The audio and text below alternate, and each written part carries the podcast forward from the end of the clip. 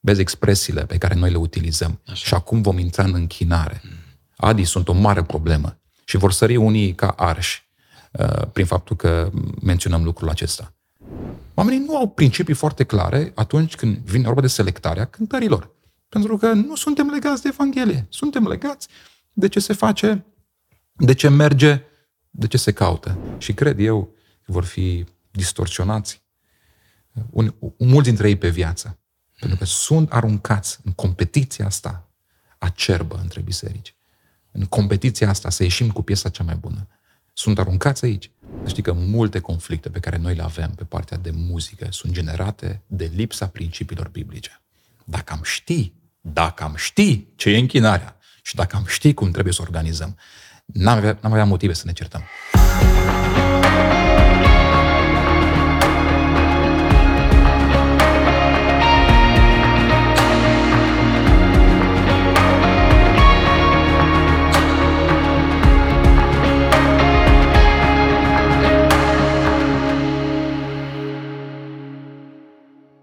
Salutare și bun venit tuturor la un nou podcast Rise for Christ. Ne bucurăm așa de mult că sunteți împreună cu noi și vă încurajăm să mergeți pe website-ul nostru riseforchrist.com, să vedeți cu ce ne ocupăm, să depuneți o cerere de evangelizare, să completați una mai degrabă. Și astăzi avem un invitat special ca de fiecare dată și este vorba de pastor David Lavric. David, mulțumim mult că ai acceptat invitația. Cu mare drag, Adi, mă bucur să te revăd și mă bucur să particip la podcastul tău. O mare bucurie să fii cu noi și astăzi o să avem un subiect atât de interesant, deși foarte controversat adeseori în secolul 21, mai ales cu atâta tehnologie și atâta informație și este vorba despre închinare prin muzică. Niciodată parcă nu putem să, we can't exhaust this subject, nu putem să ajungem parcă la, la, la uh, o concluzie uneori, mai ales pentru generația tânără, să o să fie foarte interesant. Dar David, tu ești cu noi pentru prima oară. Uh, ești un pastor tânăr, uh, ești un familist, ești un om care ai locuit în mai multe țări. Uh, spune-ne puțin despre tine. Cine este David Lavric? De unde ești? Puțin despre cum ai copilărit și în mod deosebit cum ai ajuns să-L cunoști pe Hristos și să-ți uh, afli această chemare frumoasă de pastorație. Deci sunt născut în orașul Hunedoara, într-un oraș cu un combinat siderurgic foarte mare, mm. unde tatăl meu a lucrat ca inginer electrician. Iar lucrând acolo, în oasele lui s-a născut chemarea de a fi plantator de biserici. Astfel, părinții s-au rugat doi ani de zile pentru un sat și pentru o biserică unde să slujească. Wow. După doi ani de zile, Dumnezeu le-a răspuns la rugăciune și au fost invitați să se mute la Libling. Astfel, împotriva voinței mele, la doi ani am fost uh, mutați la Libling, o comună nemțească lângă Timișoara și am coplerit acolo. Wow. Tata a păstrit biserica din Libling, ani buni de zile, iar în jurul Liblingului, fiind foarte multe sate fără biserici evanghelice, tata s-a implicat în lucrarea de plantare de biserici.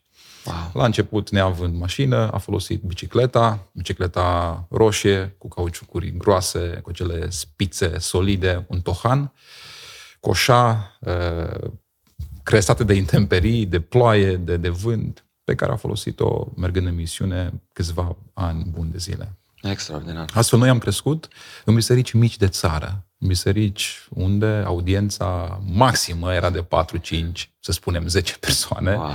Biserici uh, uneori adunate în casele oamenilor sau într-un plaț, într-un teren agricol unde se construia, se înșgheba o sală de biserică. Mm. Am crescut câte puțin în toate cele șase biserici pe care tata le plantase. Asta a însemnat, adică am mers la biserică duminica de patru ori. Wow. De patru ori. La patru, multe predici. la patru programe de biserică. Și am învățat multe predici, ascultându-le de patru ori în exact. aceeași duminică. Mergeam la și pe dimineața de obicei era o bisericuță pe un vârf de deal, uh, o bisericuță compusă din 4-5 persoane. Acolo, o soră pe nume Lia, când biserica ajunsese aproape în pragul morții, nemai fiind oameni, o soră pe nume Lia, a venit la biserică ani de zile, ea singură.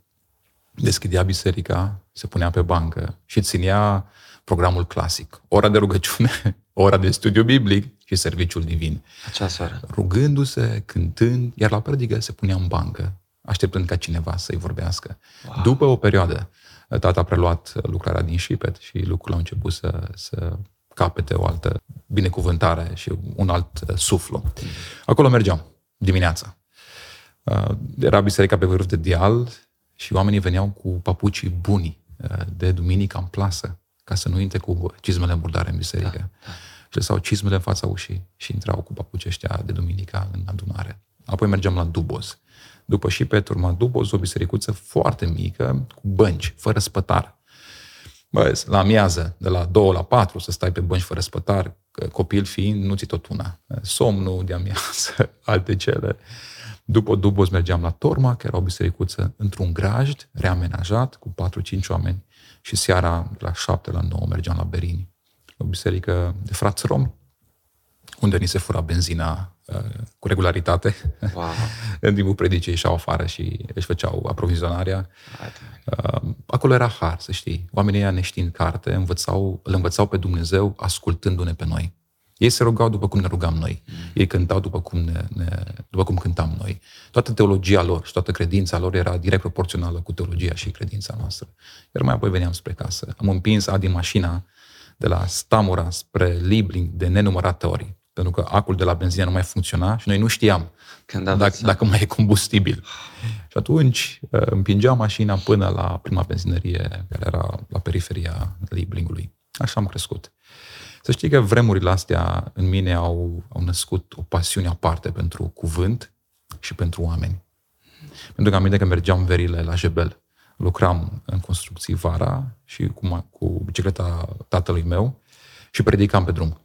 Deci de când mă știu eu, deci de când sunt conștient de propria mea existență, am predicat Evanghelia. Evident, nu mă asculta nimeni. Era uh, porumbul care uh, foșnea pe marginea drumului uh, floarea soarelui, stânga și dreapta, dar am predicat de pe șaua Tohanului, încă din fragedă pruncie. Deci, în mod evident, și tatăl tău a avut o influență majoră în viața ta. Foarte mare, foarte mare. Să știi că pasiunea mea pentru Evanghelie a fost semănată prin predicarea tatălui meu, iar pasiunea pentru pastorală, din nou, a fost antrenată în casa tatălui meu. Am plecat la teologie, la Oradea. N-am vrut să merg la teologie. Am făcut o echipă, lucram în construcții de pe la 19 ani. Am început să, să mă așez financiar. Era și nevoie mare de, de, de sprijin financiar în familia mea, mama fiind bolnavă foarte mulți ani de zile. Dar, într-un mod providențial, fără să planific prea multe lucruri, am ajuns la Oradea, la școală. De acolo am plecat la București, la școală, am terminat licența în teologie la București. Până la teologie, sunt curios uh, ce relație ai avut cu Cuvântul lui Dumnezeu, să spunem, în adolescență sau așa, de decis să mergi la teologie? Ai citit mult Biblia, ai citit anumite cărți, poate înainte să ai inclinația asta? sau? N-aș spune că mi-am dedicat uh, foarte mult din viață citirii în perioada adolescenței. Uh, fiind o familie mare, șase copii și fiind foarte multe nevoi financiare, noi am lucrat mult să ne autosusținem. De la grădină, uh, câteva hectare de pământ. Atunci viața noastră de după școală însemna foarte multă muncă în familie. Să știi că pasiunea pentru Evanghelie s-a născut în biserică. Tatăl meu un predicator expozitiv, adică ia un text și ți-l explică de la cap la coadă. Așa cum Dumnezeu l-a capacitat pe el, așa se exprimă. Și atunci pasiunea s-a născut în viața bisericii, în trupul bisericii. Până la urmă, toate disciplinele spirituale au nevoie de un trup și au nevoie de o atmosferă unde să fie antrenate.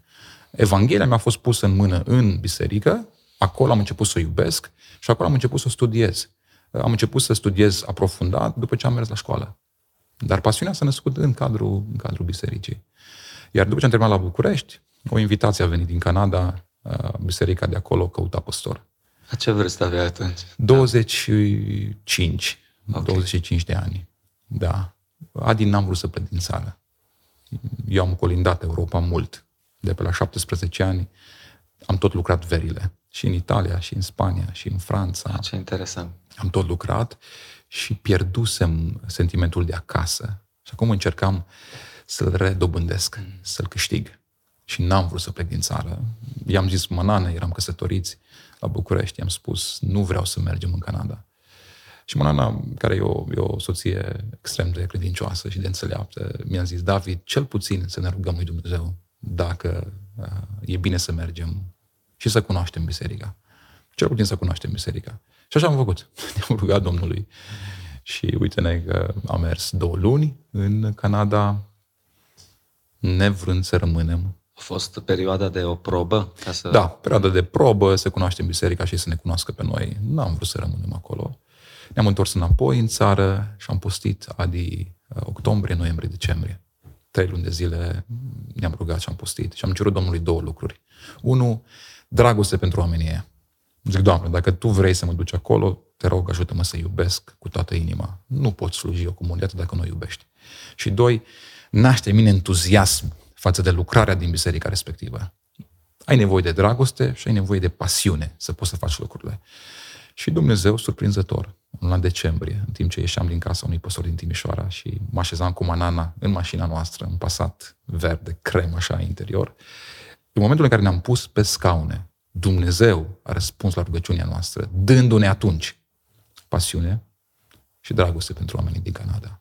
Astfel, în februarie ne-am urcat în avion și am zburat spre Canada, unde am slujit 8 ani de zile. 8 ani de zile. 8 ani de zile, o comunitate după care mi este dor, comunitate extraordinară, uh, la care mă gândesc așa uneori cu lacrimi și cu nostalgie, pentru că acolo Dumnezeu m-a format și ca predicator, și ca păstor, și ca om care ține cont de inima celorlalți și are aceste nuanțe pastorale și în predicare și în relaționare. Absolut, absolut. La ce vârstă te-ai botezat în apă, David? Probabil destul înainte de, de facultate, bănuiesc. Destul de târziu. Okay. Să știi că sunt ultimul din plutonul generației mele. Oh. Ultimul din plutonul generației mele. M-am botezat undeva în jurul vârstei de 19 ani. Okay. Nașterea mea din nou s-a întâmplat în jurul vârstei de 14 ani. Într-un fel special, dar care nu poate să fie o normă pentru alte persoane. Și anume, cred că după amiază, mă certasem cu tata, tata îmi spusese, domnule, degeaba citești Scriptura pentru că trăiești ca și cum n-ai citit-o, mă, mă frustrase foarte mult observația lui, cred că am început să plâng de nervi mm. și i-am spus mamei mele, mama, uite ce mi-a spus tata, uite care a fost observația lui. Iar mama, foarte înțelept, mi-a spus simplu așa, du-te și spune lui Dumnezeu ce mi-ai spus mie. Adi, m-am dus, aveam noi o cameră, o numeam camera din față, era camera bună a casei. M-am dus în camera aia, aveam două fotolii roșii, m-am pus în genunchi pe un fotoliu și am zis Domnului simplu, Doamne, Tu știi bine că mi-aș dori să fiu altfel, dar e în mine ceva ce nu mă lasă, nu-mi dă pace. Poți să schimbi lucrurile astea greșite din viața mea? Fii atent. Într-un mod aparte, special, fără să devină o normă pentru alte situații, Dumnezeu în momentul acela m-a născut din nou. Amen. Două elemente s-au, s-au concretizat și au rămas în viața mea. Unu, mi-am dat seama de faptul că sunt păcătos, cum n-am realizat niciodată în viață. Să știi că uh, conștientizarea stării noastre se întâmplă doar în momentul în care suntem puși în fața Sfințeniei lui Dumnezeu. Dumnezeu m-a lăsat să-L văd atunci. Și m-am văzut pe mine văzându-L pe El. Mi-am dat seama că sunt păcătos și doi, s-a așezat în inima mea un sentiment de bucurie și de nădejde incredibil. Uh, mi-am duc aminte de textul din Ioan, când Hristos anunță venirea Duhului Sfânt. Și el spune, când va veni el, va convinge mai întâi lumea în ce privește păcatul. Surprinzător, cel care convinge de păcat este numit mângâietorul. Asta înseamnă că lucrarea de convingere nu va arunca omul într-o prăpastie, nu va lăsa în comă spirituală. Când Duhul convinge, convingerea va, va fi permeată de nădejde, de speranță, de bucurie, pentru că e mângâietorul care face lucrarea asta. Deci în timp ce am fost convins de starea mea, convingerea aceea a fost însoțită de nădejdea că Dumnezeu mă va reabilita, mă va ridica. Și atunci am fost născut din nou. Să știi că luni de zile, și ai mei pot mărturisi, luni de zile am trăit cu o bucurie inimaginabilă. Dragostea aceea din tâi, care pentru unii rămâne doar pe paginile Scripturii și e doar o teorie frumoasă, doar o nostalgie. În trupul meu, în oasele mele, în inima mea, în mintea mea, s-a materializat incredibil. Deci am fost născut din nou la 14 ani, dar trăind în biserică și văzând toate modelele care n-au reușit să întrupeze credința cum ar fi trebuit să fie întrupată, am amânat foarte mult, okay. dorind să mă asigur de faptul că voi trăi o viață uh, așa cum lui Dumnezeu îi place. Și atunci, undeva, eram, cred că, ultimul an de liceu, în perioada aceea, am fost botezat de tata la Berini, în biserica aceea de, de romi. Wow. Foarte încurajator, David, o mărturie extraordinară și este așa de frumos și încurajator pentru noi să vedem cum Dumnezeu a lucrat în viața altcuiva și sigur va fi benefic pentru cei ce ne ascultă. Hai să intrăm în acest subiect uh, atât de controversat, dacă îl pot spune așa, dar atât de important înaintea lui Dumnezeu. Uh, închinarea prin muzică. Uh, am spus și eu de curând la un alt podcast faptul că în vremea de azi toți asociază, cei mai mulți, în special generația tânără, asociază cuvântul închinare strict cu muzica, nu? Uh, probabil asta a început, am spus și atunci, undeva prin Australia sau nu știu exact unde, dar mișcarea asta de praise and worship, cum e numită, a început să ia loc, uh, să ia așa amploare foarte mare în Australia prin Hillsong. Exact. Uh, țin minte că Keith Green, pe la sfârșitul vieții lui, și el făcea, ținea concerte, la un moment dat nici nu a mai vrut să ia o taxă pentru că eu nu vreau să fac bani din Evanghelie, a fost controversat asta pentru alți artiști creștini care trăiau din muzică și ținea și el cumva așa uh, perioada extinsă, adică să spun 40 de minute o oră, unde numai cânta și se ruga cu, cu cei prezenți.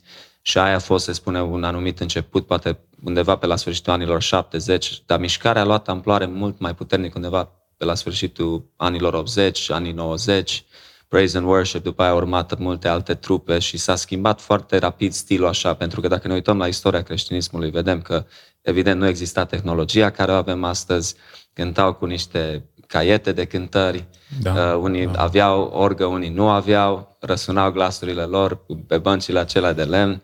Uh, vedem asta în istorie și mai sunt biserici și astăzi care practică, considerate azi poate mai tradiționale. Uh, unii consideră că nu e bine cu prea multe instrumente, alții le interzic de-a dreptul, nu spunem în ce zone, nu, unii consideră că și acordionul, ei, strânește firea, nu e ok.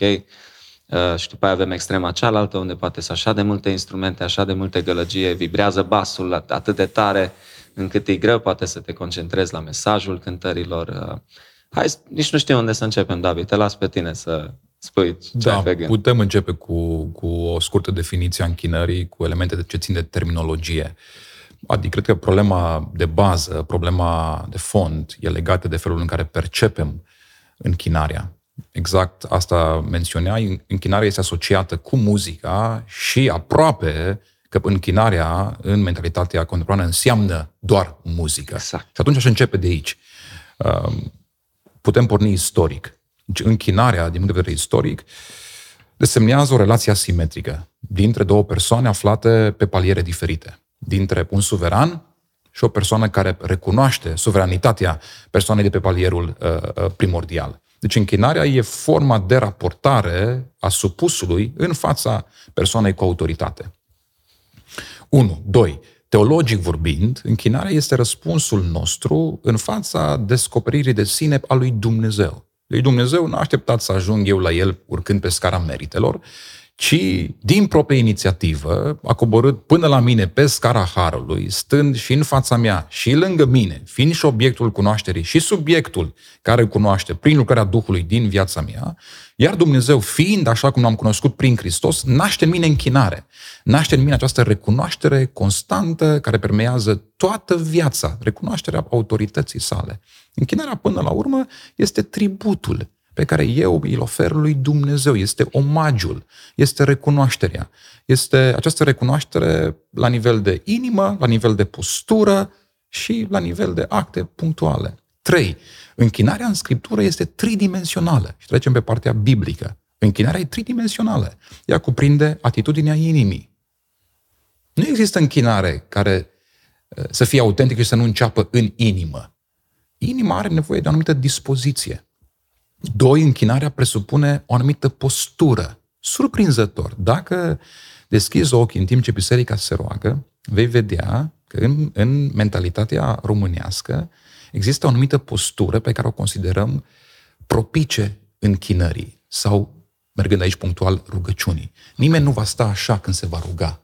Românul se apleacă puțin când se roagă, își, își pune mâinile sau pune mâna la frunte ne dăm seama că stăm în prezența lui Dumnezeu și încercăm să ne adaptăm și la nivelul posturii, oferindu-i lui Dumnezeu și prin postură recunoașterea. Iar pe lângă dispoziția inimii, ă, postură, Uh, închinarea în Scriptură are și a treia dimensiune, care presupune acte punctuale, rugăciune, cântare, citirea Scripturii, predicare, împlinirea cuvântului, dar și totalitatea vieții, adică schimbatul unui copil, pregătitul uh, unui examen, mersul la locul de muncă, pregătirea uh, pentru o călătorie. Închinarea nu se termină.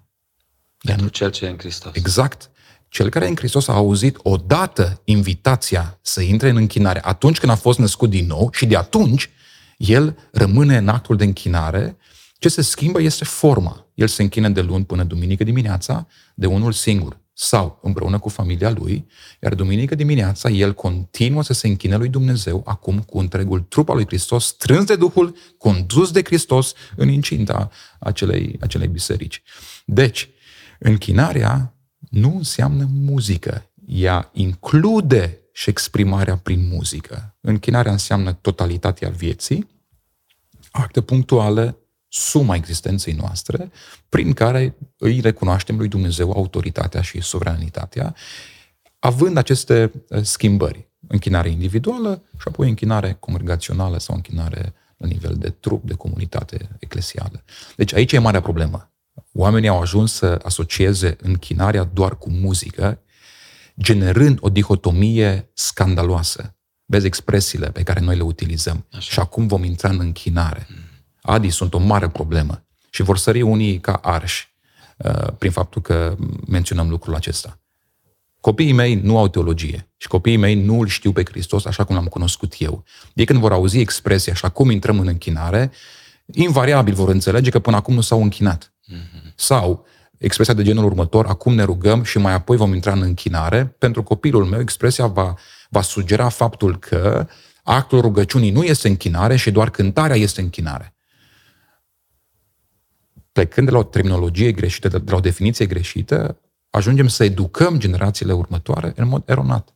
Și în felul acesta s-a ajuns unde s-a ajuns în zilele noastre. Chiar am vrut să menționez faptul că, uite, s-a ajuns aici cumva. Adică cineva a îngăduit, să spunem, poate nu a fost destul opoziție din punct de vedere biblic, hey, hai să dezbatem că nu e ok ce se întâmplă și mișcările respective din străinătate au avut o popularitate foarte, foarte mare, atragând mult cu liniile melodice.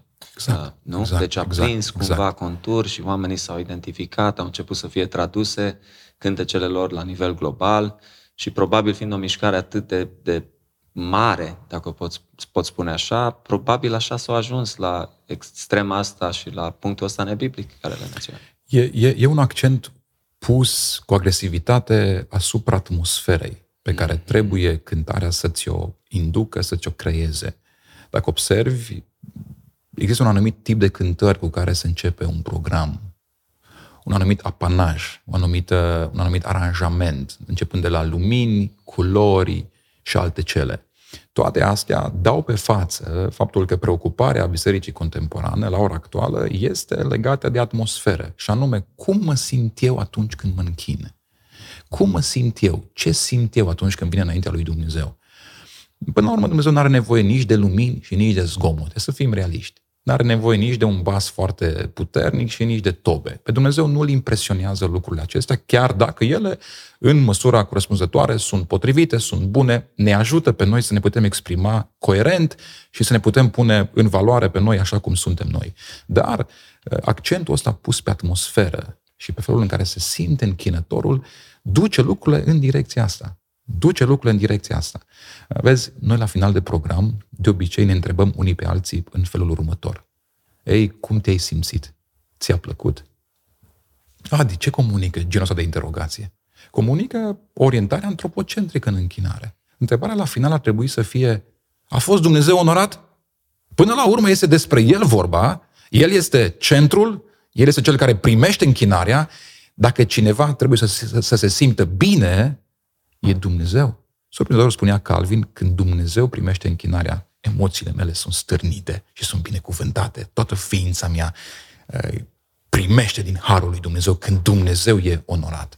Accentul ăsta pus pe atmosferă, pe cum se simte închinătorul, generează un anumit tip de piese, generează un anumit uh, tip de aranjament uh, și așa mai departe. Well, you try to strike, adică încerci să atingi uh, corzile sensibile, nu?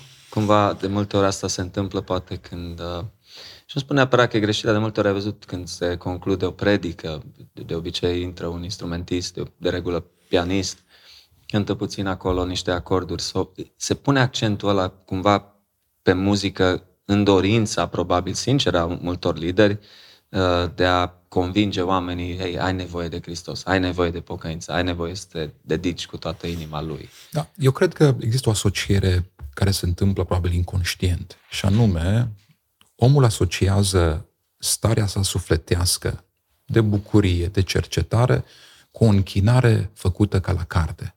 Deci dacă eu m-am putut bucura atunci când am cântat, dacă au curs două lacrimi, înseamnă că lucrurile s-au întâmplat așa cum trebuie. Când plângem la filme, da? Nu e o cercetare sfântă. E o cercetare, sărim în sus la un meci de fotbal. E normal ca noi să răspundem emoțional la stimulii externi, dar închinarea nu e făcută ca la carte doar dacă tu intri într-o anumită stare de spirit, intri într-o anumită atmosferă. Absolut. Sau atunci, unde continuăm?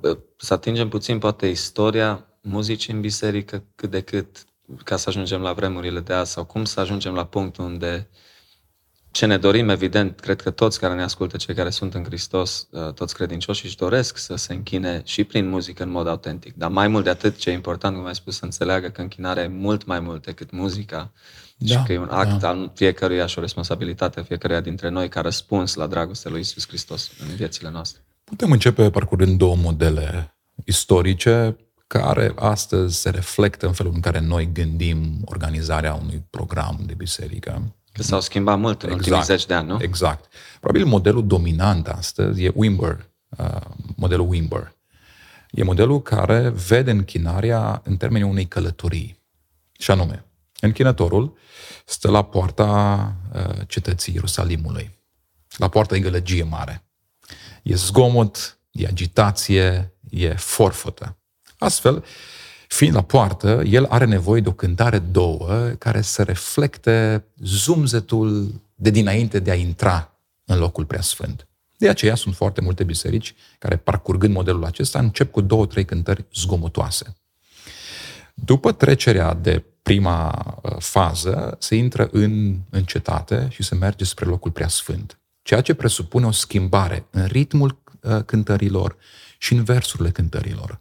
Cântările încep să fie mult mai liniștite, chiar melancolice, uh, pentru că ele acum reflectă călătoria. Uh, omul se desprinde de zgomotul din fața porții și pășește îngândurat, meditativ, spre locul preasfânt. Apoi ajunge în locul preasfânt, adică ajunge în prezența lui Dumnezeu. De aceea noi folosim expresii și acum vom fi conduși în fața lui Dumnezeu sau vom intra în prezența lui Dumnezeu. Toate expresiile vin sau provin din modelul acesta. Când se intră în prezența lui Dumnezeu, în acest gen de aranjare a programului, cântarea trebuie să fie una de cercetare. Și o mică paranteză, conceptul ăsta e vechi testamental pentru mulți care ne ascultă. Exact, okay. da. da. Deci e preluat de acolo. E preluat, preluat și reconfigurat Așa. în termenii aceștia. Când se intră în locul prea sfânt, de obicei se cântă aceste cântări de meditație, de reflectare, balade, dacă se poate și plânge puțin, e și mai bine. Multe programe de biserică sunt organizate în jurul acestei paradigme, încercând să redea călătoria. Noi nu suntem în locul prea sfânt. Ușor, ușor, ușor ne apropiem de locul prea sfânt. Ca la un moment dat, printr-o cântare, undeva în mijlocul programului, să ne așezăm în locul preasfânt. Asta e o paradigmă pe care o poți vedea de, în foarte, foarte multe biserici. Paradigma asta are niște probleme teologice mari. Noi suntem în Hristos, uniți cu El, împărtășia Dumnezeului triunic. Din acea părtășie uh, nu suntem scoși afară. Noi suntem acolo. Noi nu trebuie să intrăm acolo. Hristos ne-a luat prin jertfa sa în sine, suntem uniți cu El, suntem în El, suntem în locul preasfânt prin Hristos. El este marele nostru preot, care vorbește în numele nostru. Noi suntem deja acolo. Și atunci, Istorie vorbind, Biserica creștină și-a organizat închinarea într-un alt mod. Și vreau acum să detaliez puțin modul care cred eu că ar trebui să se reflecte în felul în care noi organizăm, în mod special cântările în programul de biserică. Okay. Și plecăm de la elementele de bază. Ce este închinarea? Închinarea este răspunsul meu în fața revelației. Închinarea descrie relația asimetrică. Eu, prin tot ce sunt și fac, recunosc suveranitatea lui Dumnezeu. Dar ce știu eu despre Dumnezeu? Tot ce știu despre El mi-a fost revelat de către Dumnezeu. Astfel, atunci când eu îi răspund lui Dumnezeu în închinare, eu folosesc ceea ce El mi-a spus despre sine. Folosesc revelația. Folosesc, în esență, Evanghelia. Folosesc cuvintele lui Dumnezeu. Acum, revelația din Scriptură, eu cred că are o ordine. Scriptura nu începe cu orice. Dumnezeu nu începe cu orice. Revelația e ordonată, are o direcție. Și atunci, când noi răspundem lui Dumnezeu în închinare prin cântare, folosind cuvintele lui Dumnezeu, cred că o putem face bine, formativ, folosind ordinea din Evanghelie, ordinea revelației. J. Packer spunea, fiecare program de biserică trebuie să fie o călătorie, dar nu călătoria dinspre poartă, spre locul preasfânt, ci o călătorie evanghelică, o călătorie prin Evanghelie. Evanghelia cred că are patru părți foarte bine așezate. Evanghelia începe vorbind despre cel care era la început cu Dumnezeu, cel care a coborât în lumea noastră, cel care din dragoste s-a jertfit pentru noi. Astfel, când biserica este strânsă de Duhul lui Hristos și condusă de Hristos, ar trebui să înceapă oferindu-i lui Dumnezeu cinstea, proclamând caracterul său, adorându-l pe el, îndreptându-și ochii spre cel care îi conferă identitatea. Cine suntem noi astăzi? Noi suntem poporul lui, turma pășunii lui. Noi suntem seminția lui aleasă. O biserică ar trebui să înceapă proclamând cine e Dumnezeu. Uite rugăciunea domnească, Adi. Pentru mine rugăciunea domnească e fundamentală. Ucenicii întreabă, Doamne, spune-ne cum te rogi Tu și învață-ne și pe noi să ne rugăm. Și Hristos spune, când vă rugați să ziceți și ne iartă și dă-ne și nu ne du, nu. No. Dacă ar fi scris un român, rugăciunea domnească, ar fi început spunând și dă-ne nouă pâinea noastră, nu pentru azi, ci și pentru mâine. și ne iartă și nu ne du. Hristos spune, când vă rugați, nu vă repeziți asupra propriilor voastre nevoi, fiind cumva în grabă să vă exprimați nevoile și cerând repede ajutor. Luați-vă timp, vorbiți cu tata despre tata. Sfințească-se numele tău. Vie împărăția ta, facă-se voia ta. Totul începe în felul acesta. Adevăratele mărturisiri se nasc mai apoi, după ce am stat în fața lui Dumnezeu. Adi, haide să pornim în închinarea congregațională vorbind despre tata, cântând despre el. După momentul acesta, ai al doilea moment în, în, în ordinea din Evanghelie. E coborârea spre sine. T.F. Torrance numește a doua mișcare a Harului. Uite-te la Isaia. Isaia îl vede pe Dumnezeu și se vede pe sine. Double knowledge. Îl cunoaște pe Dumnezeu, se cunoaște pe sine. Știi când biserica se poate mărturisi bine? Când eu îmi dau seama de adevăratele mele nevoi, doar după ce am stat în fața lui Dumnezeu, după ce l-am onorat pe El. Îl binecuvintez pe El și mai apoi, în al doilea moment, trec în momentul de pocăință, de cercetare, de mărturisire. Hai să punem o cântare două, Adi, unde să spunem, Doamne, împreună să cerem iertare. Doamne, cercetează-ne uh, inima, cunoaște-ne, pune-ne pe cale a dreptății. După momentul acesta, sufletul tău cere ceva. Duhul din tine cere ceva, și anume să auzi despre credincioșia cu care Dumnezeu iartă. Tu știi că noi deformăm oamenii prin însăși structura dintr-un program? Îi trimitem acasă cu jumătăți din Evanghelie. După ce te-ai mărturisit păcatele, tu ai nevoie să auzi că Dumnezeu e drept și credincios să ierte păcatele.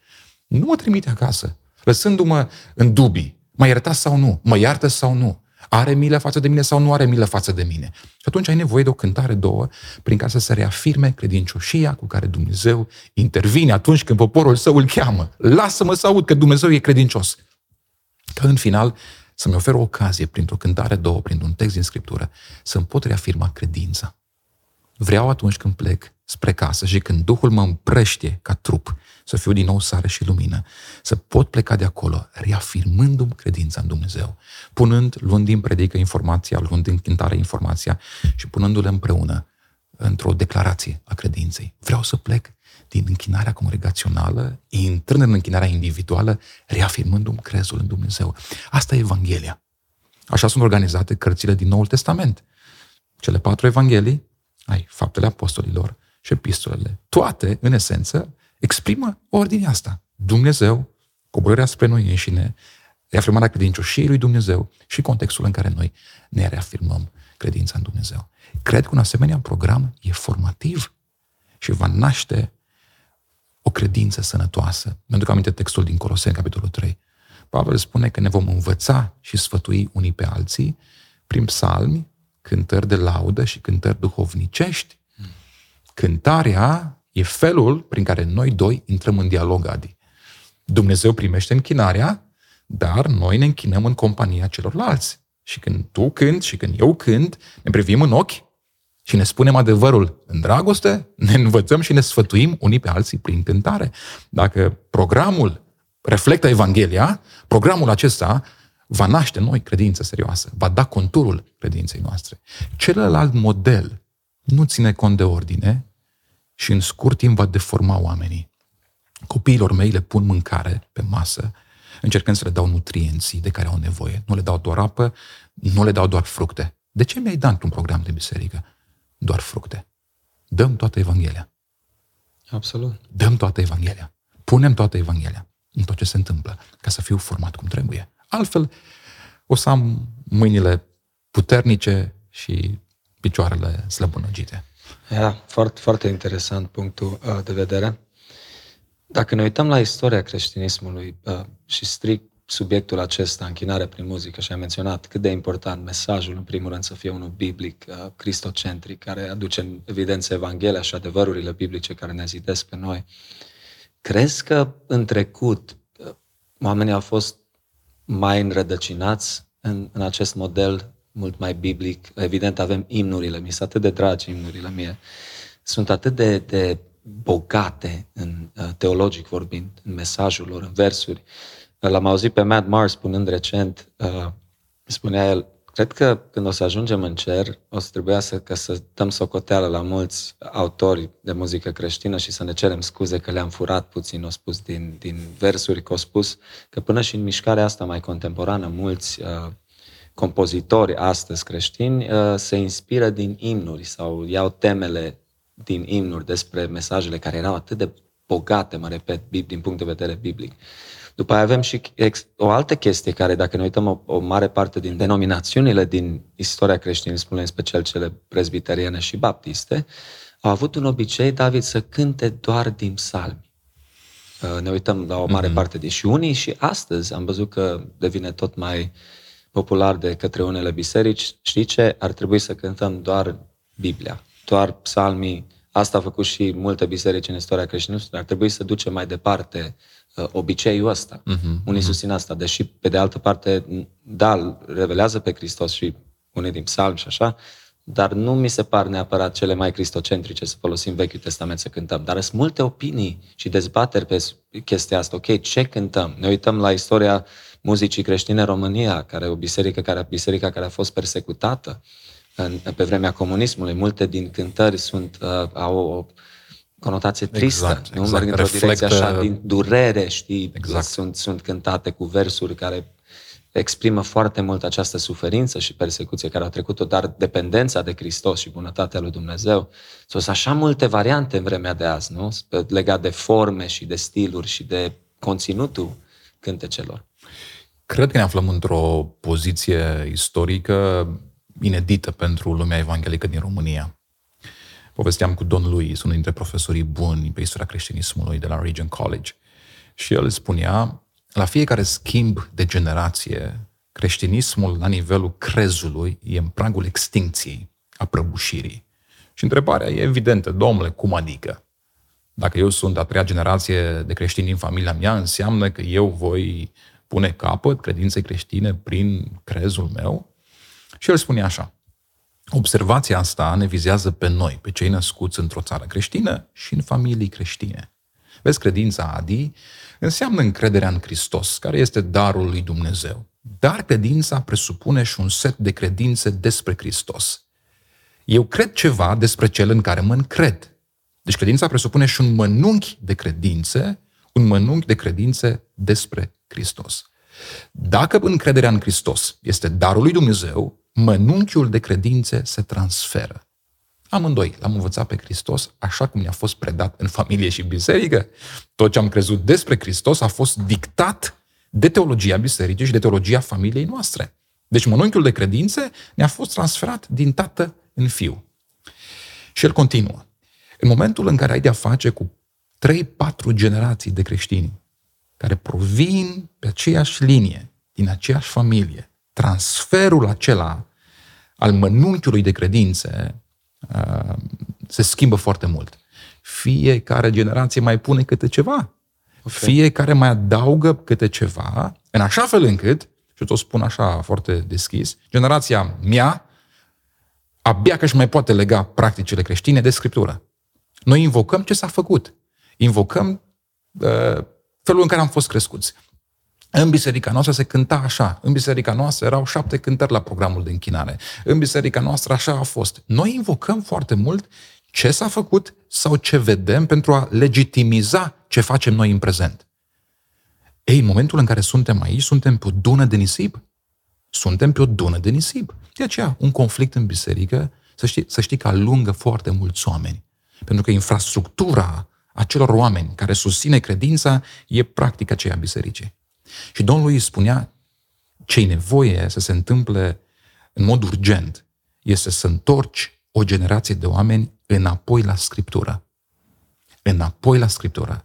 Să o reașezi în Scriptură. Cred că asta e nevoia cea mai mare a generației noastre. Părinții noștri au făcut lucruri extraordinare, dar eu nu, nu pot uh, fundamenta credința pe practicile generațiilor anterioare. Eu trebuie să-mi leg credința de Evanghelie. Cred că cei de la început au fost mult mai bine așezați în Scriptură. Uite-te la imnurile care apar în Noul Testament. Cât de bogate sunt, cât de pline de teologie sunt, cât de pline de Hristos. Și cred că odată cu trecerea anilor ne-am îndepărtat, ne-am așezat în practicile generațiilor anterioare și nu ne putem lega foarte repede ce facem azi de Scriptură. Spre exemplu, întreabă, pe, întreabă tu pe cineva, Domnule, de ce mergem la biserică duminică dimineață? De ce mergem de două ori pe duminică la biserică? De ce cântăm ce cântăm? Adi, oamenii nu vor putea să răspundă la o întrebare de bază. De ce cânt ce cânt? Dacă preferința e mobilul, sau dacă pragmatismul e mobilul, unde mă opresc? Unde mă opresc? Oamenii nu au principii foarte clare atunci când vine vorba de selectarea cântărilor. Pentru că nu suntem legați de Evanghelie. Suntem legați de ce se face, de ce merge, de ce se caută. Deci, ca răspund la întrebarea ta, cred că generația noastră e destul de îndepărtată de Scriptură și are nevoie de o întoarcere destul de accelerată înapoi la Evanghelie și să reașeze lucrurile. Să reașeze lucrurile. Da, mi-amintesc că, sigur am mai menționat la podcast faptul când un student a întrebat profesorul la o, într-o școală creștină o să nu înțeleg cum puritanii au putut să citeze așa multă scriptură în cărțile lor, non-stop, atâta, avea scriptură pe toate paginile scrierile lor, de aia erau cărți așa bune pentru că erau atât de biblice și spunea, a răspuns profesorul și a spus, tinere, e foarte simplă, simplu răspunsul. Au zis, dacă le tăiai venele lor, în loc de sânge, curgea Biblie. curgea Biblie. Și era într-o perioadă când nu existau concordanțele ce le avem azi, toate resursele de a studia Biblia, să vezi de câte ori vorbește Biblia despre iertare, să vezi. Acești da, oameni da. știau da, pentru că da, ei erau mereu da. și mereu zilnic în Cuvântul lui Dumnezeu. Da, da. au fost și au avut impactul care l-au avut în, în societăți, în scrierile lor, în, în multe din, din, din imnuri știu că au fost scrise și, și pe vremea puritanilor și mai târziu Uh, și au ajuns la noi, uite, după sute, chiar mii de ani, unele dintre ele. Au ajuns pentru că au fost bogate în Evanghelie. Au, au, au exprimat Evanghelia foarte clar. Uh, cred că generația noastră are nevoie să stabilească cel puțin un criteriu de bază.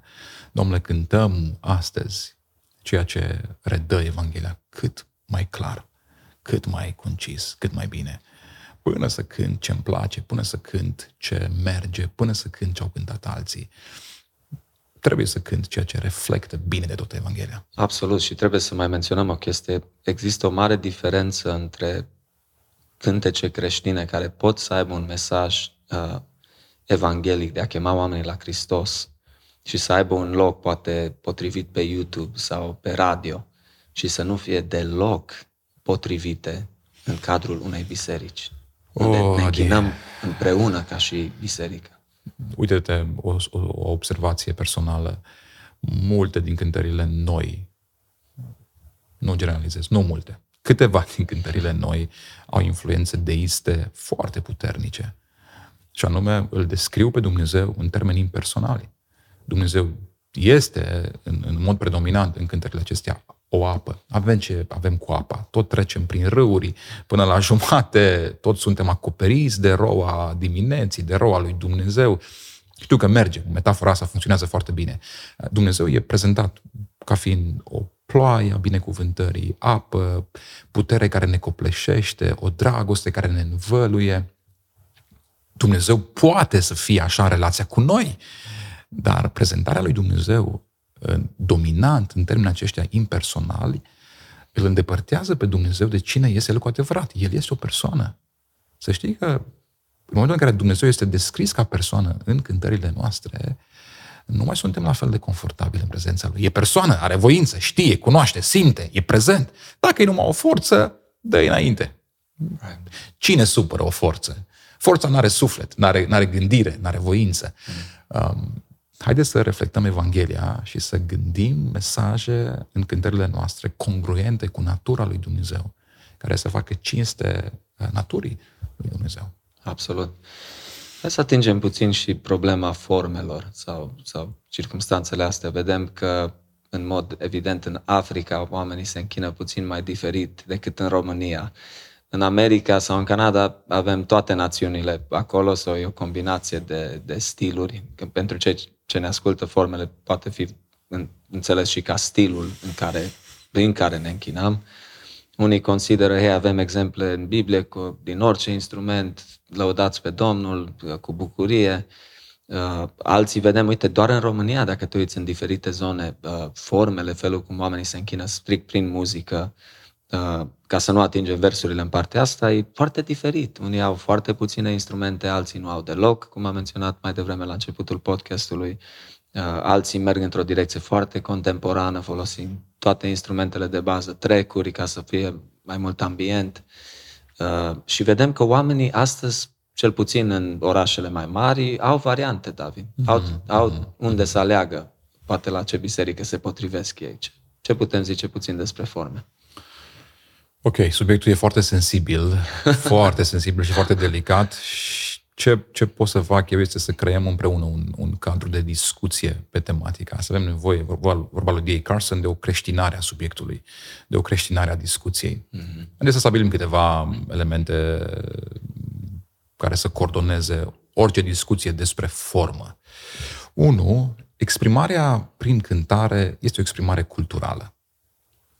Tu dacă îmi spui mie și n-am nicio problemă cu zâmbetul acesta din față, cu ridicatul mâinilor, n-am nicio problemă. Dar eu, crescut în România, crescut în bisericile, cum ți-am povestit, de țară, cu oameni puțini, oameni sobri, oameni care înțelegeau reverența față de Dumnezeu printr-o postură serioasă, prin vestimentație și printr-o gestică foarte, foarte uh, uh, limitată. Bun, eu crescând în România, eu nu mă pot exprima autentic Adică să-mi pun în, să-mi trupez emoțiile mele, sentimentele mele, să le exprim uh, uh, cu mâinile pe sus. Asta e structura mea și cred că e un element ce ține de cultura românească, de felul în care românul îl simte pe Dumnezeu. Într-o biserică ortodoxă, spre exemplu, respectul e asociat cu reverența, cu această poziție așezată, liniștită. Deci exprimarea prin cântare are și o formă culturală. Din motivul acesta, în Africa, spre exemplu, oamenii sar în sus pentru că, cultural vorbind, așa se exprimă ei. Deci, înainte de orice altceva, trebuie înțeles că, potrivit felului în care Scriptura e gândită, există o exprimare culturală, o exprimare băștinașă, o exprimare indigenă, o exprimare care are de-a face cu zona geografică și are de-a face cu structura omului. Unu. Un alt element care e foarte important. Potrivit fiecarei societăți, anumite stiluri se pretează pentru exprimarea reverenței, a celebrării, pentru comunicarea adorării, Așa. pentru exprimarea pocăinței, a părerii de rău. Nu toate stilurile muzicale, și mergem în direcția aceasta, se pretează pentru ceea ce înseamnă închinarea creștină, acea relație asimetrică dintre cel care este suveran și cel care este supus. Și atunci, eu trebuie să aleg un stil uh, muzical și o formă de exprimare care să mă ajute pe mine, în cultura mea, din România, să exprim ce? Reverența, respectul, onoarea, frica, teama, să-mi ofer tributul lui Dumnezeu. Nu vreau să intru acum punctual, dar nu toate stilurile de muzică folosite în România pot exprima acest cumul de stări. Spre exemplu, este un stil care e folosit doar pentru exprimarea uh, protestului, doar pentru comunicarea indignării. E acel gen de muzică pe care îl utilizăm sau care e utilizat atunci când se protestează, atunci când uh, ne poziționăm împotriva sistemului. Folosit cu precădere generația tânără. Trebuie să alegem stilul care poate reflecta și poate comunica stările specifice acestei relații asimetrice. Deci, unu, există o exprimare culturală în închinare de care trebuie să ținem cont. Doi, haideți să alegem forma și stilul care se pretează pentru acest gen de relație uh, asimetrică. Suveranul și eu supusul, eu trebuie să-mi exprim reverența, onoarea, celebrarea, bucuria în închinare. Și nu te referi neapărat să fii foarte rigid sau drept nu. sau să fii totdeauna nu, cu... nici vorba. Că nici probabil vorba. extreme în ambele direcții, Nici vorba. Eu cred că sunt, sunt, am o abordare echilibrată în închinare. Iubesc cântările noi, le iubesc foarte mult. Cred că o biserică, și o să-i supărăm pe unii, da, Domnul să ierte, o biserică care cântă aceleași cântări de 30 de ani, s-ar putea să aibă, să aibă mici probleme. Uh, uite-te în Scriptură, spre exemplu. Conceptul cântării noi din, din Cartea Psalmilor Conceptul cântării noi vorbește despre o nouă etapă din viața psalmistului. Psalmistul este ridicat din groapă, este pus cu picioarele pe stâncă, se pocăiește de păcatele lui și atunci scrie o cântare nouă care este forma lui de a arăta ce s-a întâmplat în viața lui. Cântarea nouă indică o nouă etapă spirituală în viața psalmistului. O biserică care cântă aceleași cântări de 30 de ani s-ar putea să aibă mici probleme s-ar putea să nu se dezvolte, să nu crească, să nu se maturizeze. De obicei, aprofundarea cunoașterii lui Dumnezeu necesită un limbaj proaspăt, mai fidel față de Scriptură, mai exact, prin care să ne exprimăm cunoașterea pe care am dobândit-o în relația cu Dumnezeu. Uh, uite-te uh, din nou uh, în Scriptură la felul în care Dumnezeu pregătește poporul Israel să decodifice revelația. Ia, spre exemplu, conceptul mielului de jerfă.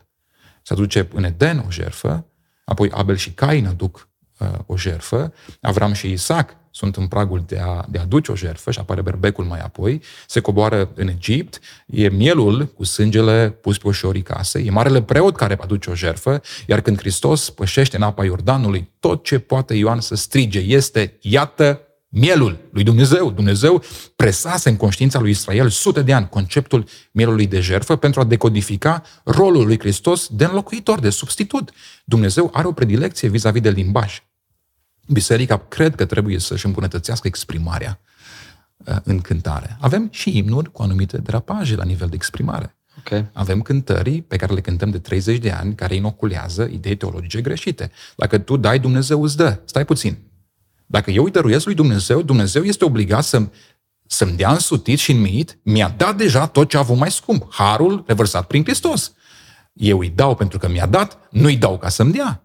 Dar inoculăm ușor, prin genul ăsta de cântare, o teologie greșită despre felul în care Dumnezeu lucrează. Îmi place mult faptul că uh, deja mulți pastori în vremurile de azi sunt mai uh, atenți, dacă pot spune așa, și filtrează uh, cântările care intră în bisericile lor, dacă sunt biblice, dacă nu sunt biblice, dacă aduce zidire bisericii, dacă aduce revelația asta a lui Hristos și Evanghelia în prim plan, uh, că până la urmă asta ne stimulează, ne, ne crește în, în Hristos și are un rol important de el și vorbim astăzi, nu pentru că până la urmă închinarea congregațională prin muzică Uh, este unde participăm cu toată biserica. Oricum participăm și la rugăciune și la cuvânt, dar acolo da. toți da. cumva ne aduce așa contribuția ar trebui să fie, noastră, Adi, nu? Așa ar trebui să fie, să participăm.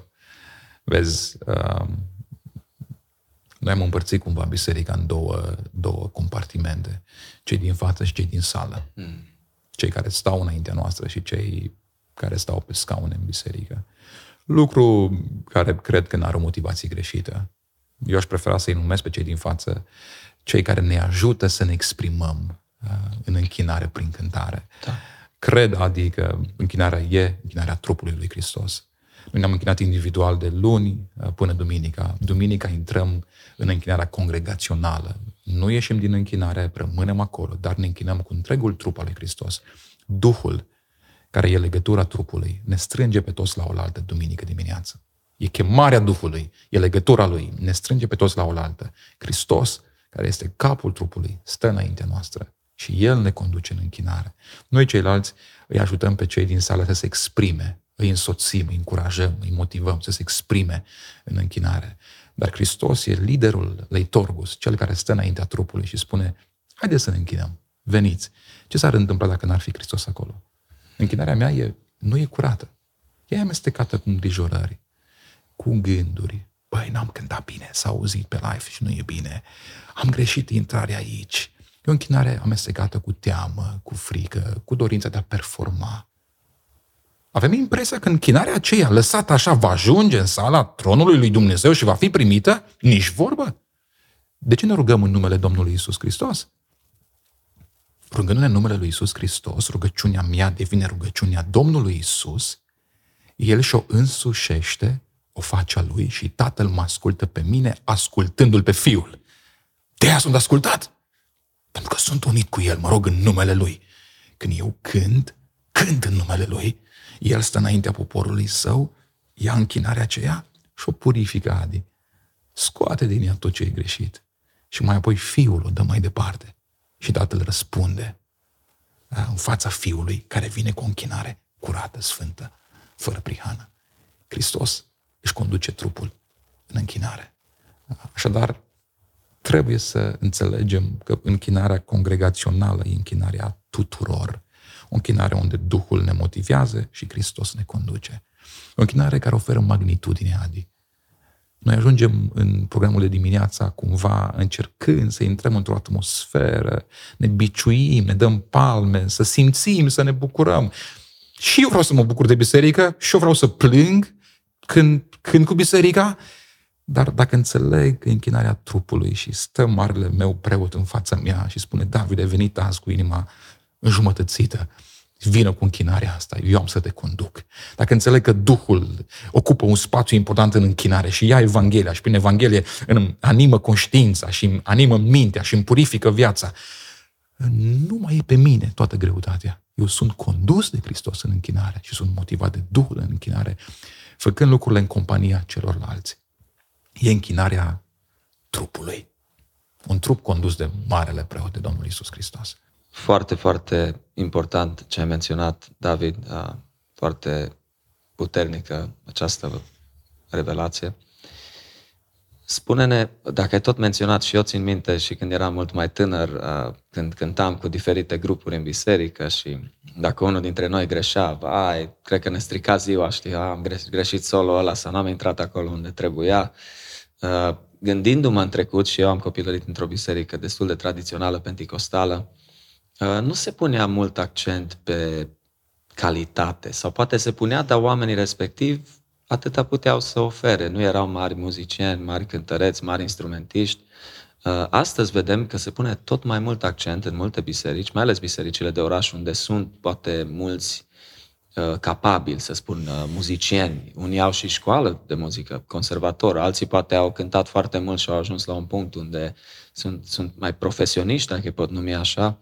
Uh, ce rol are calitatea sau ar trebui să ne dorim să cântăm cât mai bine și din punct de vedere tehnic, uh, să fim mai atenți cu cine cântă în față, unii soliști, unii nu sunt, uh, cum îi așezăm sau așa mai departe. Am menționat faptul că e puțin o problemă cu distanța între scenă și, și cei care nu sunt pe scenă și nu e neapărat sănătos, dar ce rol are partea asta de calitate, poate? Cred că trebuie să fim, să dăm Domnului ce avem mai bun de fiecare dată și să ne investim uh, cu tot ce suntem noi, de la intelect, emoții, energie, bani, muncă. Și pregătirea, până și la urmă, că țin minte, uh, mergeau direct pe scenă, intrau, nu repetau, unul cânta într-un fel, altul puțin peste el, altul, știi? Se, întâmpla, da. se întâmpla și extrema asta unde poate nu se făceau repetiții și... Cred că un program de, de închinare prin cântare trebuie pregătit, trebuie pregătit, trebuie organizat. Dacă mergem pe, pe modelul Evangheliei, trebuie să selectăm cu multă atenție cântările, să le, să le așezăm pe lângă texte biblice care să le uh, întrețină, să le susțină. Cred că trebuie repetate cântările înainte de a, de a fi uh, puse în repertoriu din cadrul programului de duminica. Sunt un om care investește mult în pregătire.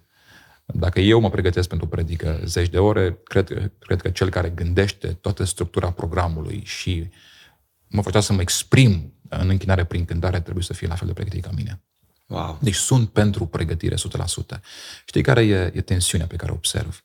Din nou, asociem o cântare cântată bine cu o închinare făcută bine. Iar când se creează asocierea aceasta, atunci apare marea problemă.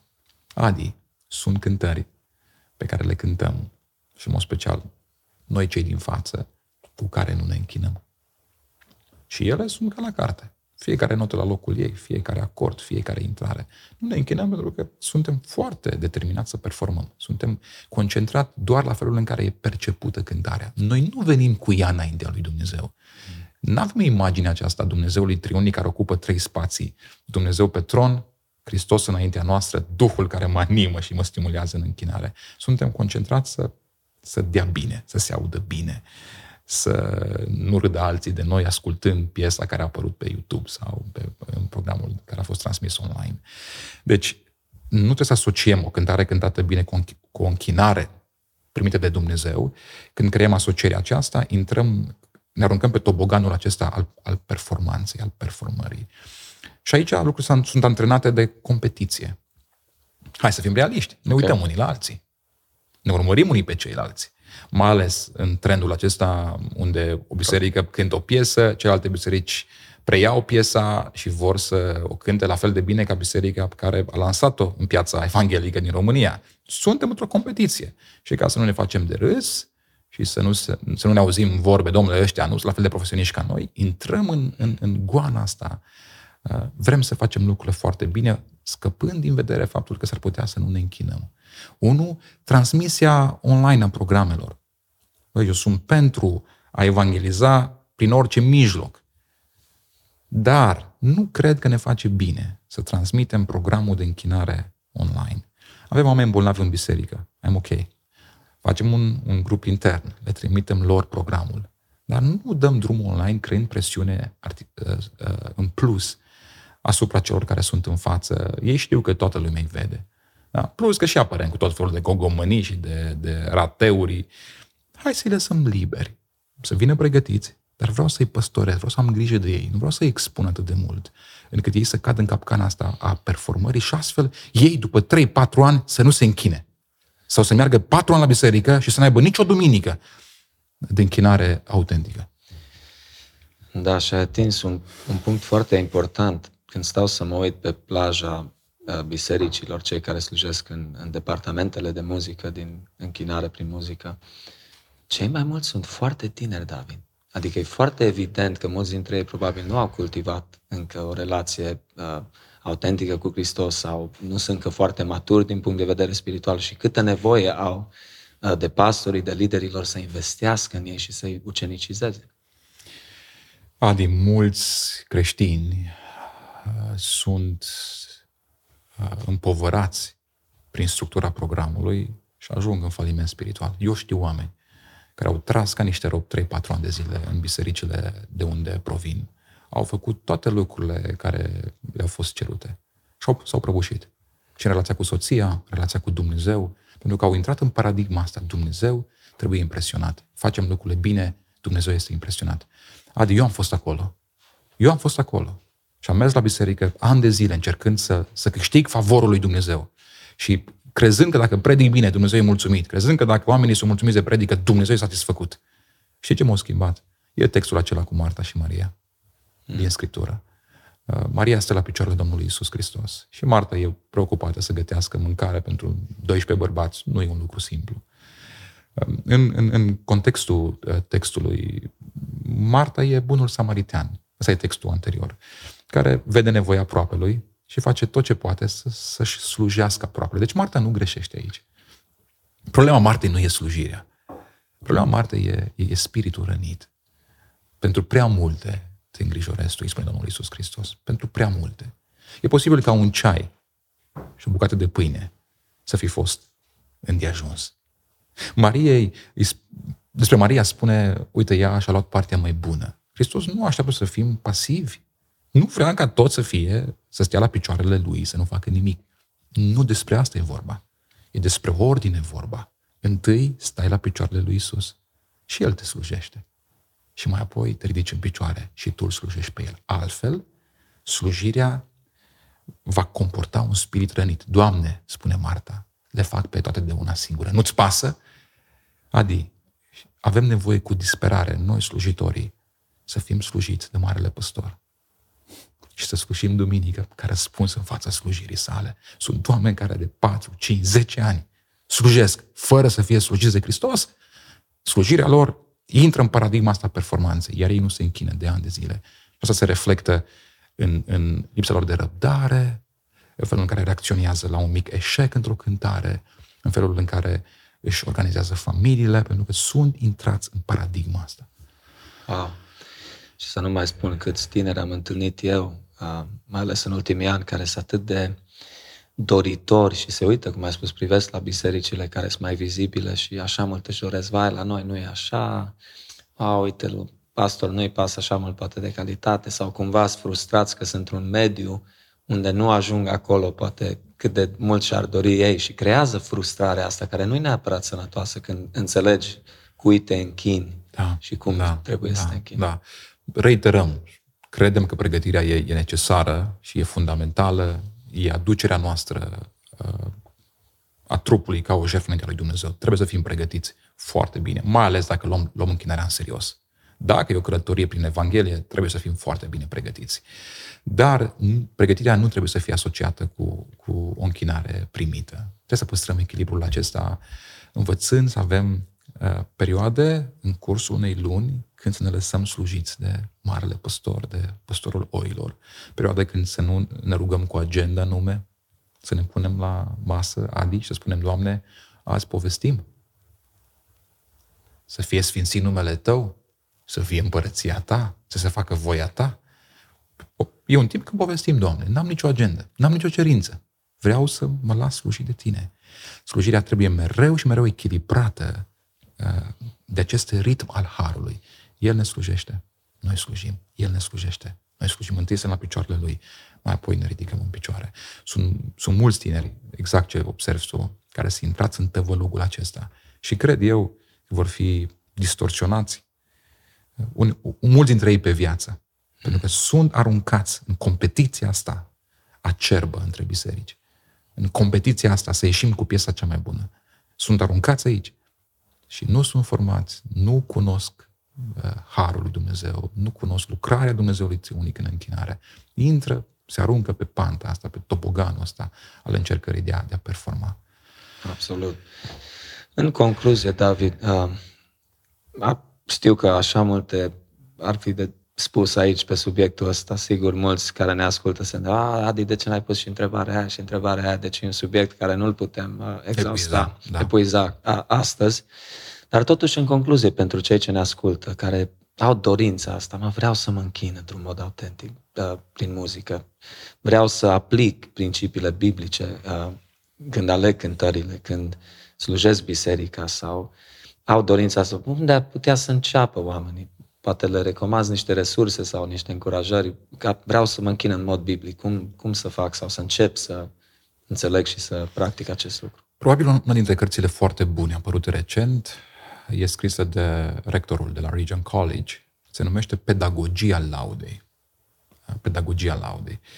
Autorul explică dinamica închinării și ajută mult la organizarea închinării. Aș putea specui din cartea asta câteva principii de bază pe care le putem aplica chiar de mâine dimineață. Prima regulă, atunci când selectăm cântările pentru un program de biserică, prima regulă este următoarea.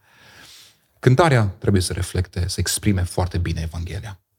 Dacă am dubii legate de, legate de conținutul cântării, cred că avem un, un repertoriu imens de cântări, de unde putem alege, fără să fie nevoie să justificăm două, trei versuri și să spunem, o, tu nu știi ce a fost în mintea lui, tu vii cu preconcepții astăzi în discuția asta. Haideți să selectăm cântările care reflectă clar, bine, logic, inteligibil Evanghelia. 1. 2. Haideți să așezăm cântările în program într-o ordine care să reflecte toată Evanghelia. De ce cântarea 4 e exact cântarea pe care am ales-o? Pentru că cântarea 4 vorbește exact despre credincioșia cu care Dumnezeu răspunde în fața pocăinței mele. Cântarea 6 o aleg și o aleg exact pe aceasta pentru că mi oferă ocazia să-mi reafirm crezul înaintea lui Dumnezeu. Dacă am respecta principiul numărul 2, am avea multă claritate în ordonarea unui program. Okay. Cântarea trebuie să reflecte bine de tot Evanghelia. Fiecare cântare în parte trebuie să contribuie la reflectarea Evangheliei în fazele pe care ea le are. Principiul numărul 3. Fiecare cântare trebuie să reflecte bine, clar, fără dubii, natura lui Dumnezeu. Natura Dumnezeului triunic. Adică nu putem cânta doar despre Duhul lui Dumnezeu, sau doar despre Hristos, sau doar despre Dumnezeul care este pe tron. Avem nevoie de cântări care să țină, cum spune T.F. Torrance, de natura lui Dumnezeu, catafizin. Noi îl cunoaștem pe Dumnezeu potrivit cu natura sa. Și el este un Dumnezeu triunic într-o veșnică comuniune. Deci, luăm, alegem cântări care sunt congruente cu natura lui Dumnezeu și vorbesc și despre Dumnezeu Tatăl, Dumnezeu Fiul, Dumnezeu Duhul Sfânt. Tot în acest element sunt atent la felul în care e descrisă persoana lui Dumnezeu. Să nu mă trezesc că ușor, ușor alunec pe panda asta deismului și Dumnezeu este cumva izolat în cer, mm. nemai fiind în contact cu mine. Vreau să-L prezint pe Dumnezeu așa cum este El, ca persoană implicată în istorie, persoană care ține cont de felul în care eu umblu și interacționează cu mine. Principiul numărul 4. Am nevoie de cântări și le selectez în așa fel încât să mă pot exprima autentic. Adi, aduceai în vedere psalmii. Psalmii reprezintă perimetrul pe care îl avem în selecția cântărilor. Psalmii sunt foarte diversi. Psalmii conțin anatomia sufletului. Hmm. Toate stările prin care poți trece se găsesc acolo. Și psalmii te ajută să selectezi cântările mergând în toate uh, zonele. Eu am nevoie de cântări care să reflecte realitatea în care mă găsesc. Dacă tu adim cânti duminică doar despre victorie și eu mi-am pierdut copilul ieri. Hmm. Eu am nevoie să plâng cu tine duminică la biserică. Dacă îmi cânti că sunt victorios și sunt biruitor și eu sunt plin de dependențe, nu mă ajută în niciun fel. Atunci alege cântările care să poată să, să, poată să exprime realitatea inimii mele. Dacă biserica trece printr-un sezon greu din viața ei, uh, un slujitor cade, sau o familie trece printr-un conflict, printr-un divorț, Hai să vorbim despre durerea asta, punând-o înaintea lui Dumnezeu într-o lamentație. Pentru că în rugăciune și în cântare Dumnezeu ne spune, puteți să vă lamentați. Da, aici lamentația este permisă. Hmm. Cântarea reflectă bine Evanghelia. Cântările trebuie să contribuie la reflectarea totală a Evangheliei. Cântările trebuie să fie congruente cu natura lui Dumnezeu, să-L descrie bine pe Dumnezeu. Cântările trebuie să fie un mijloc prin care să mă exprim autentic. Autentic? Dacă trecem prin greutăți, vreau să plâng acele greutăți și să vin cu lui Dumnezeu. Dacă e victorie, cântăm despre o victorie reală. Patru principii simple, fără să intrăm în integritatea autorului, integritatea bisericii care compune cântarea, lucruri care se dezbat mult perioada asta. Da, wow. Foarte adevărat, foarte puternic, David, ce ai spus și am fost la o biserică de curând, cu câteva săptămâni în urmă, la Suceava. Și mi-au spus o chestie interesantă. Pe lângă mulțumirile slujirii mele, mi-am mulțumit pentru slujire, mi-am mulțumit că am făcut drumul și după aia a spus și, frate Adi, îți mulțumim și pentru data viitoare. Și asta vreau să se aplice la tine neapărat, David, uh, pentru că te-ai mutat în Timișoara de curând cu familia. Uh, dacă ne dă Dumnezeu harul, poate mai reușim să continuăm acest subiect, care consider că aduce mult ajutor, uh, în special generației tinere care curând și curând vor fi liderii de, de mâine în biserici și cred că, cum ai spus, este o criză, uh, un moment critic în care trebuie să ne întoarcem la adevărurile Scripturilor. Exact, adică cu mare, mare drag. Dumnezeu îngăduie putem dezvolta, dezbate, gândi împreună principii clare, riguroase pentru noua generație, care să salveze biserica de conflicte inutile.